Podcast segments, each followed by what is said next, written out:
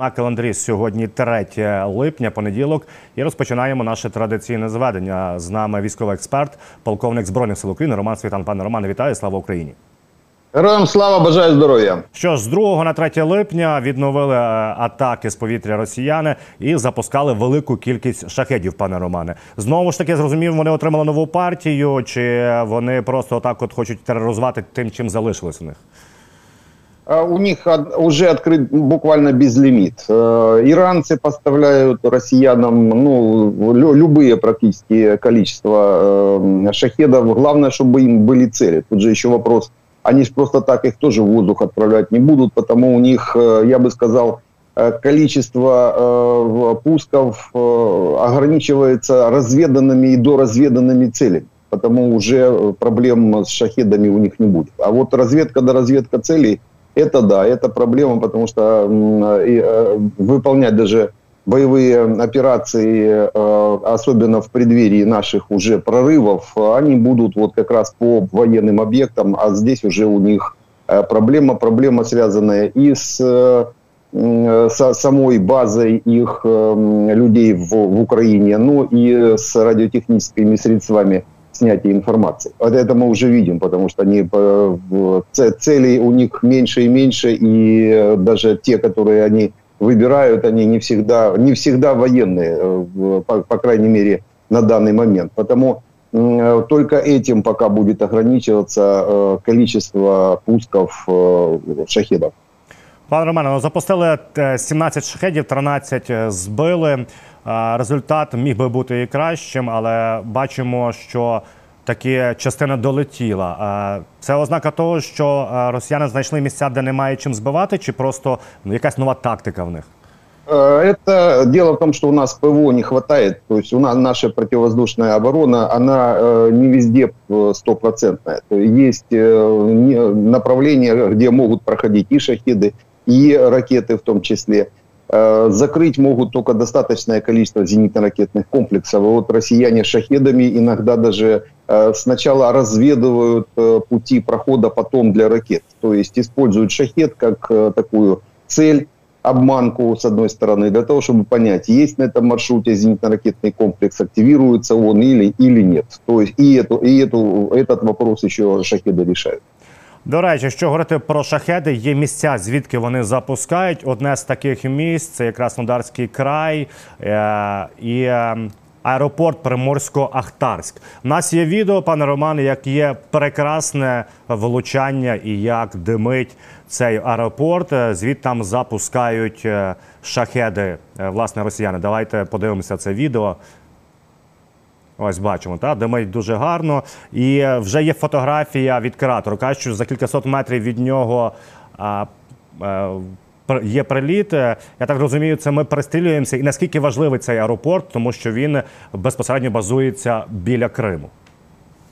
Э, Там э, это, это, это аэропорт э, рядом, недалеко от э, аэропорта, не аэропорта, а аэродрома Ейск, если помните, юго-западнее А, зараз от на карте Ейска, покажем. да, находится этот порт. Это на южном э, берегу Таганровского залива, Азовского моря. Э, Это, можно сказать, э, через залив к Мариуполю. И вот именно там, на этом аэродроме, базируются эти пусковые установки, естественно, находятся и ксировцы, ну, и операторы этих шахедов. Потому это легитимная военная цель. Ну, а по поводу кратера и попадания, я думаю, после, можно говорить только после заявления нашего э, генштаба о том, что это было и был ли это, допустим, наш удар, потому что туда достать, ну, Атакам смог, э, Шторм Шеду могла достать, у нас просто нет. Ну, или, может быть, наш Гром, это тоже э, мо- может быть. Что кратер где-то от э, полутонной и больше боеприпаса сам по себе кра- кратер. Это могла быть Шторм Шеду. Вопрос по Атакамсу, там 225 килограмм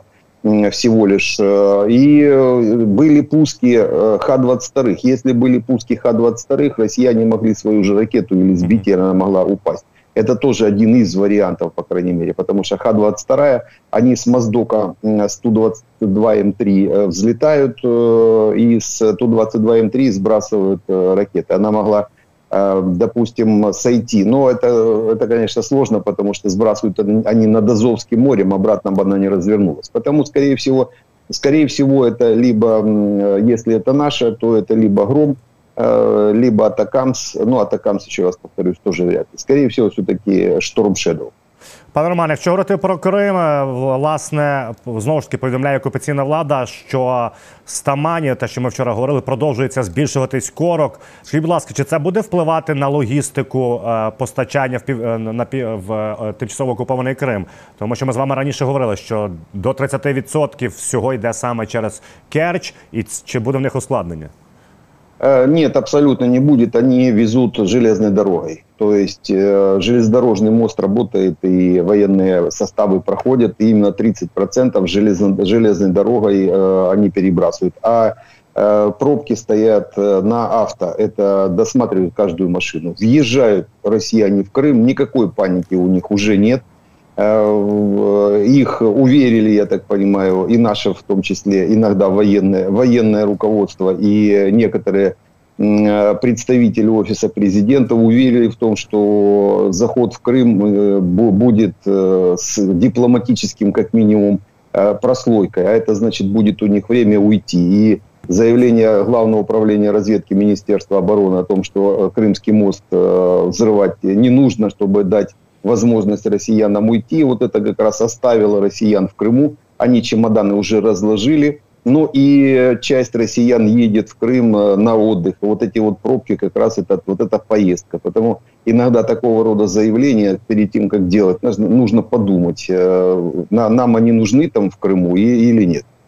До речі, пане Романе, якщо ми вже говоримо про Крим і про заяви певних західних політиків, що мовляв, Крим може, от Шольц так сказав вчора, що Крим може бути. Він якось як завжди дивно сказав, що Крим може стати предметом розмови і е, останньою е, такою краплею в цій війні з Росією. Але він не сказав так, що треба заходити. І також е, Шольц сказав, що зброю, яку вони передають, вони не хочуть, аби вона била по території Росії. Тобто на по нашій території повномасштабне вторгнення йде. А Шольц каже, що не бийте по е, території Росії. У мене в цьому ключі запитання, тому що от Зеленський, е, ми багато про це з вами говорили. Зеленський е, сказав наступне: що нас цікавить кордон лише 91-го року. Ну, тоже заявление правильное, грамотное, понятное. Да, мы выходим на границы 91 -го года. Естественно, представьте, президент страны скажет обратное. Нас не интересует э, границы 91 -го года, да, или не интересует госграницы. Естественно, уж так не скажет. А вопрос метода выхода на границу. В прошлом году, 27 марта, э, с помощью Беннета, израильского премьера, были организованы переговоры, на которых э, украинская делегация предложила Крым и Донбасс на 15 лет. Э, раз, раз, раз, так сказать, решать эти вопросы в течение 15 лет. Этими потом, кстати, документами, которыми Путин пытался шантажировать сначала, скорее всего, наше военно-политическое руководство. Этими документами они бравировали уже потом подписанными с нашей украинской стороны. Э, вот только из-за этого, что Путин эти документы мог достать, нельзя было с ними садиться за стол переговоров. Вообще нельзя к ним близко подходить, к этим людям. Э, к россиянам. То есть любой контакт, но э, тем не менее израильтяне, это и Беннет, э, тогда, тогда премьер-министр Израиля на тот момент, вот он настоял, чтобы вы эти переговоры были, то есть подготовил их вместе с Абрамовичем. Ну, Абрамович себе там нарахамил снятие санкций, а, а вот Беннет таким был основным движущим э, моментом в этих всех, э, в этих всех делах. Это хорошо, что мы за год э, объяснили правильно, рассказали, привили прививкой, так сказать, к этим делам. И больше о них не вспоминаем, об этих бумажках. Но, тем не менее, это все э, было э, в прошлом году. И э, такого же действия а сейчас могут требовать от нас тоже действия, которое в прошлом году могут требовать от нас наши партнеры. Это может быть и Шольц, очень много есть приездов того же Бернса, мы видели приездов этих попрошаек путинских э, э, для, для такого рода действий. И вот некоторые публикации уже идут, подсвечивают такого, такое действие. То есть выход, допустим, на границе 91 года, вопрос когда. если через 15 лет, э, так мы больше их не увидим, этих границ. Э, здесь надо вот четко это понимать. И риторику однозначную включать, ту, которую, та, которая забита в присяге украинского воина, любого украинского военнослужащего. Присяга дается народу Украины на сохранение госграницы, суверенитета, территориальной целостности Украины. Вот что надо четко обозначать причем заход в Крым, он должен быть сразу, сходу, без остановки, иначе мы еще положим тысячи людей при потом уже пробитии того фронта, который э, организуется после нашей остановки перед Крымом. Потому здесь э, сейчас опять информационная волна поднимается, вот эти шольцы в том числе, опять Крым, э, вокруг Крыма пляшут. Причем э, то, что мы не бьем по Крыму Штормшеду, как раз говорит о том, что не только Шольц, а скорее всего и англичане, может быть и американцы в этом участвуют. Угу. То есть э, ни одна ракета Штормшеду по крымскому военным объектам еще не пришла, хотя работают по Азовскому побережью. От Мариуполя до Бердянска еще и Луганск. Э, от Мариуполя до Мелитополя еще и Луганск включая. А до по Севастопольской бухте ни одна Штормшеду еще до сих пор не пришла. Э, потому вопрос по Крыму, я так понимаю, до сих пор висит, подвешен, нам его просовывают. Э, вопрос э, противодействия этому нашему, нашему военно-политическому руководству. Как оно будет противодействовать? Я знаю точно, ну просто военные, потому со стороны военных знаю точно, никто этот среди военных вопрос не, не рассматривает от, от главкома до Э, солдата. Э, ни, никаких уступок территориальных, никаких дипломатических э, вопросов. А вот с политиками есть вопрос. Президент сейчас, да, он однозначно это говорит, но там рядом хватает непонятных говорящих голов, которые могут что угодно в этот момент нести, а уже сня, снимать с них информацию и выдавать в информационное поле в режиме ИПСО, это уже могут наши, наши враги. Потому э, вот это, то, то, что Беннет, израильтянин, э, организовал в прошлом году, э, 27 марта, это надо забыть, поставить крест, еще этого Беннета выдернуть, э, но это надо нашим контрразведке э, э, заниматься. Выдернуть этого израильтянина и конкретно э, ставить вопросы, что он хотел этим сделать. В конце концов, принес очень большой вред. А даже только из-за того, что появились эти бумажки 27 марта, которыми Путин апеллировал, вернее, крутил у носа африканским странам, так только это уже принесло большой вред для нас. Но это посмотрим. Это вопросы контрразведки. Контрики у нас сейчас работают на отлично, потому я думаю, вопрос решать. Так, і зараз МЗС також е, тисне на Ізраїль. Ми з вами говорили, та що і, е, офіційно висловлювали незадоволеність і е, викликали нашого посла в Ізраїлі. Ну, будемо бачити. Пане Романе, е, про інший. Е, Інших посередників раніше ми з вами говорили, що папа римський, чи то відірваний від землі, чи то е, лобі російське пропонував мирний план якийсь, і зараз стало відомо, що представник папа римського е, відвідав е, Росію і запевнив, що ніякого мирного плану від Ватикану не існує, ні про що вони не говорили.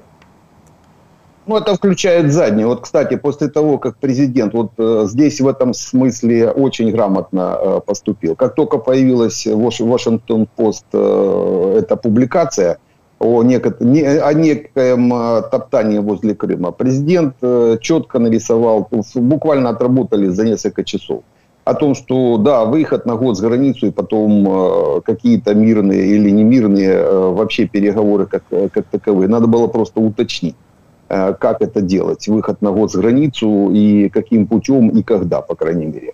И тогда была бы уже четкая, ясная картина. Но посыл понятен, потому все эти папы начинают отыгрывать в обратную сторону. Э, сейчас будут плясать. И я, не, я и хата не моя, и вообще э, меня не так поняли, я за мир. Ну, то есть в таком режиме сейчас вся эта толпа начнет отыгрывать. Все зависит от нашего военно-политического руководства, от жесткости позиции наших политиков, ну и военных в том числе. Военные здесь это гуру только вопрос э, по поводу вот этих дипломатических военно-дипломатический путь освобождения Крыма, как э, в прошлом году Буданов когда-то зарядил. И в этом году уже спикеры рассказывали про то, что подойдем, э, вернее, к, о невозможности удара по Крымскому мосту. Нам надо следить за тем, что говорите в эфир.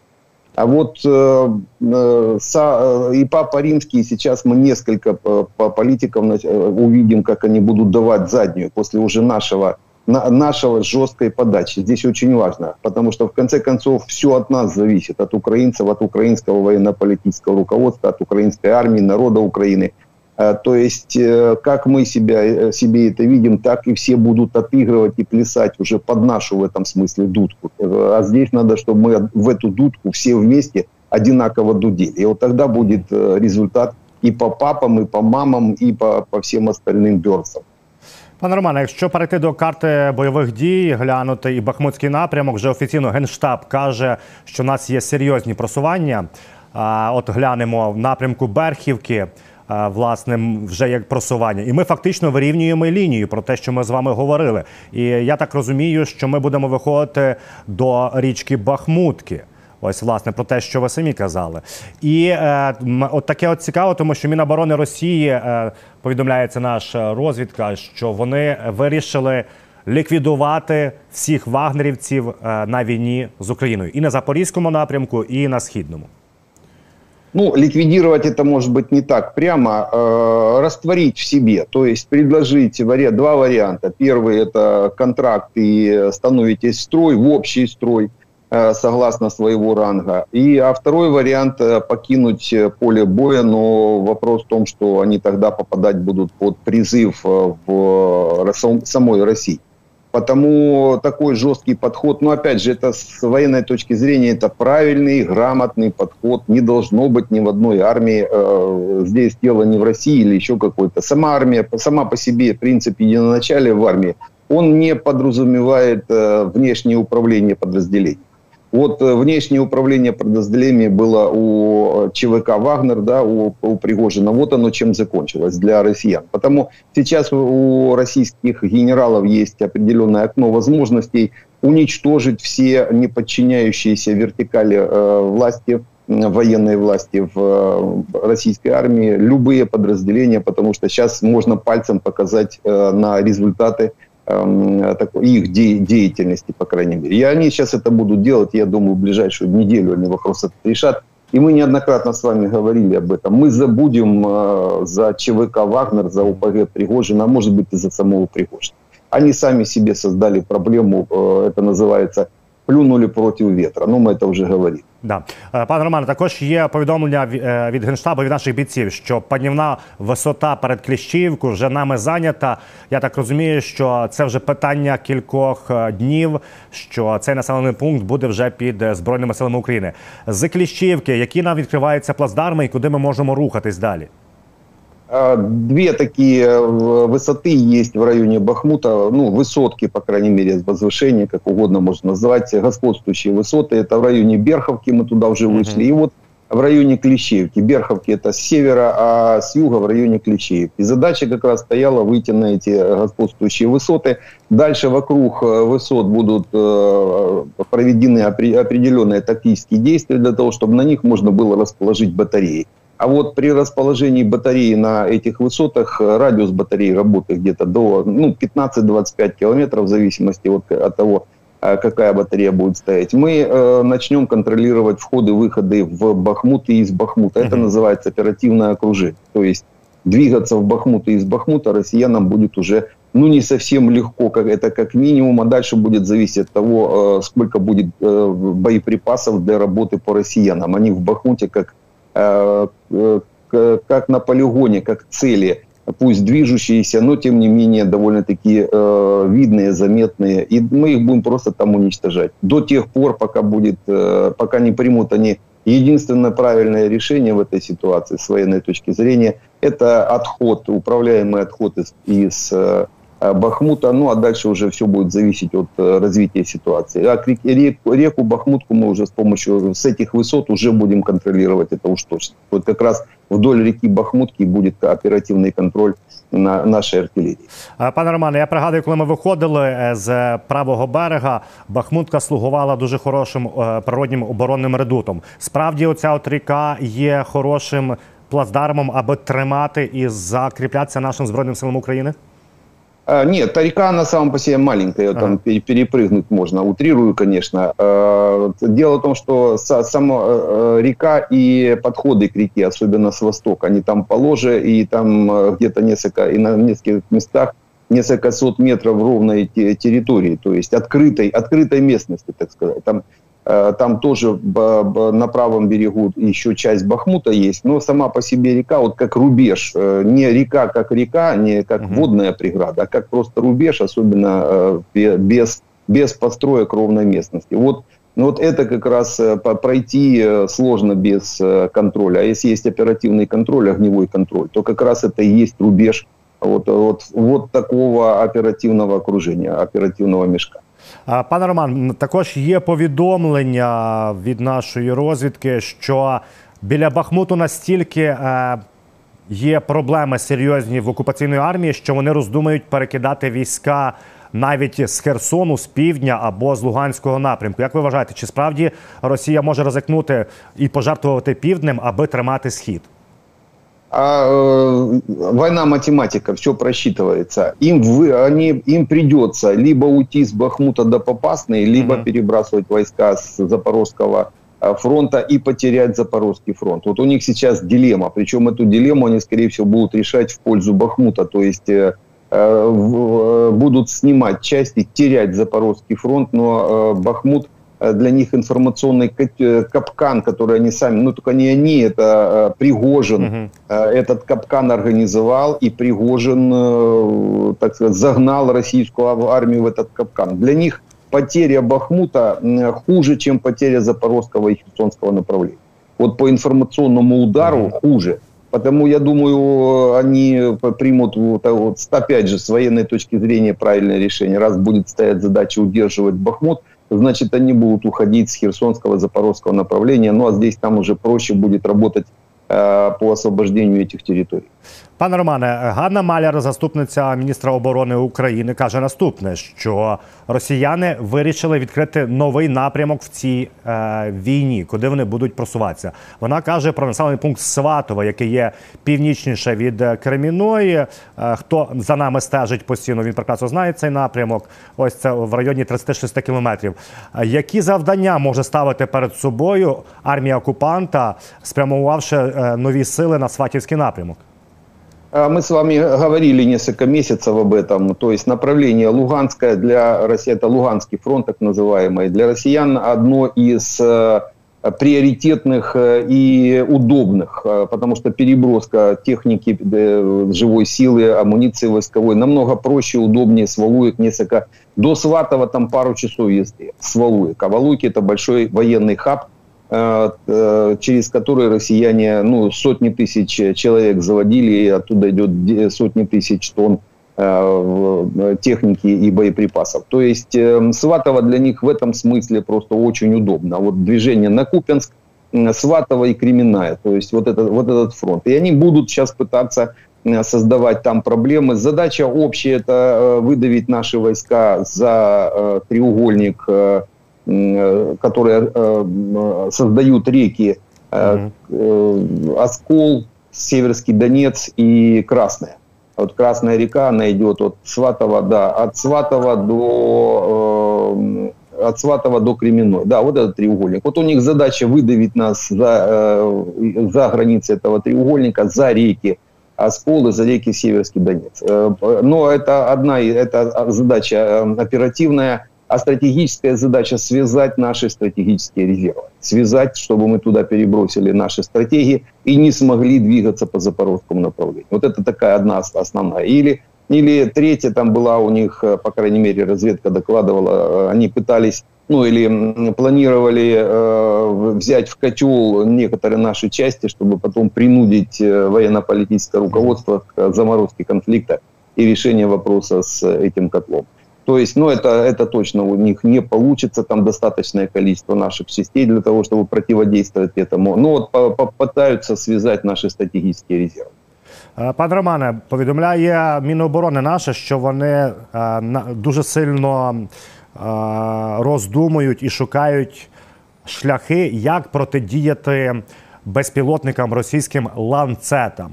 Тому що, ка- мовляв, кажуть, вони е, справді дуже сильно, е, якщо не можна сказати, дошкуляють на війні. Е, Це справді потужна сила е, з повітря, цей ланцет їхній. Э, Если, да, это очень серьезная э, проблема. До 40 километров это э, идет этот э, боеприпас. Причем э, поражает э, в глубине дивизионного уровня, поражает зенитно-ракетные комплексы, любую технику э, и э, наших, э, наших бойцов. Э, Боеприпас очень опасный. Россияне э, его наладили производство.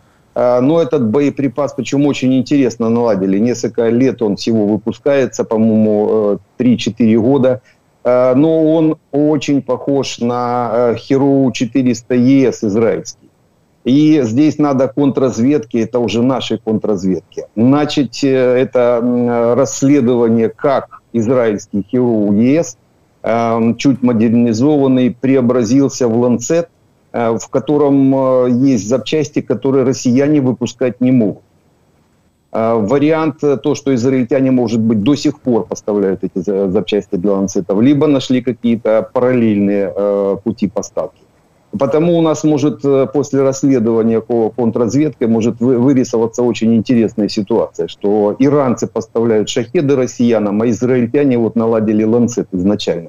Сейчас э, вопрос, то есть идет или нет поставка. Но э, если операторам по- подскажете, пусть найдут фотографию Hero 400 EC м, израильского, и вот э, сразу увидите кое-что э, знакомое. По- Потому есть большие вопросы к Израилю. Причем не только у МВС, скоро, скорее всего, и в ВСУ будут вопросы к этой, к этой стране.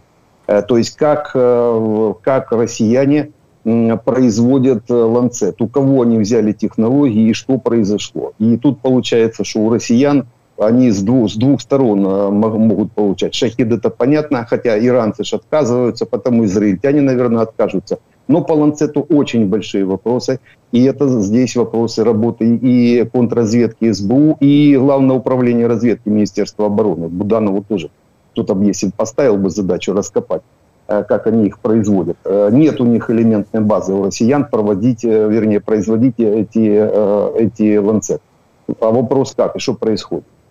Пане Романе, скажіть, будь ласка, е, от Сергій, е, е, пан Олексій Данілов, секретар Ради національної безпеки і оборони України, сказав наступне: що заходу і західним країнам треба усвідомити і приготуватися, що Росії як такої в її кордонах більше не буде. Як ви вважаєте, чи справді Росія не може існувати в тих кордонах, в яких вона є?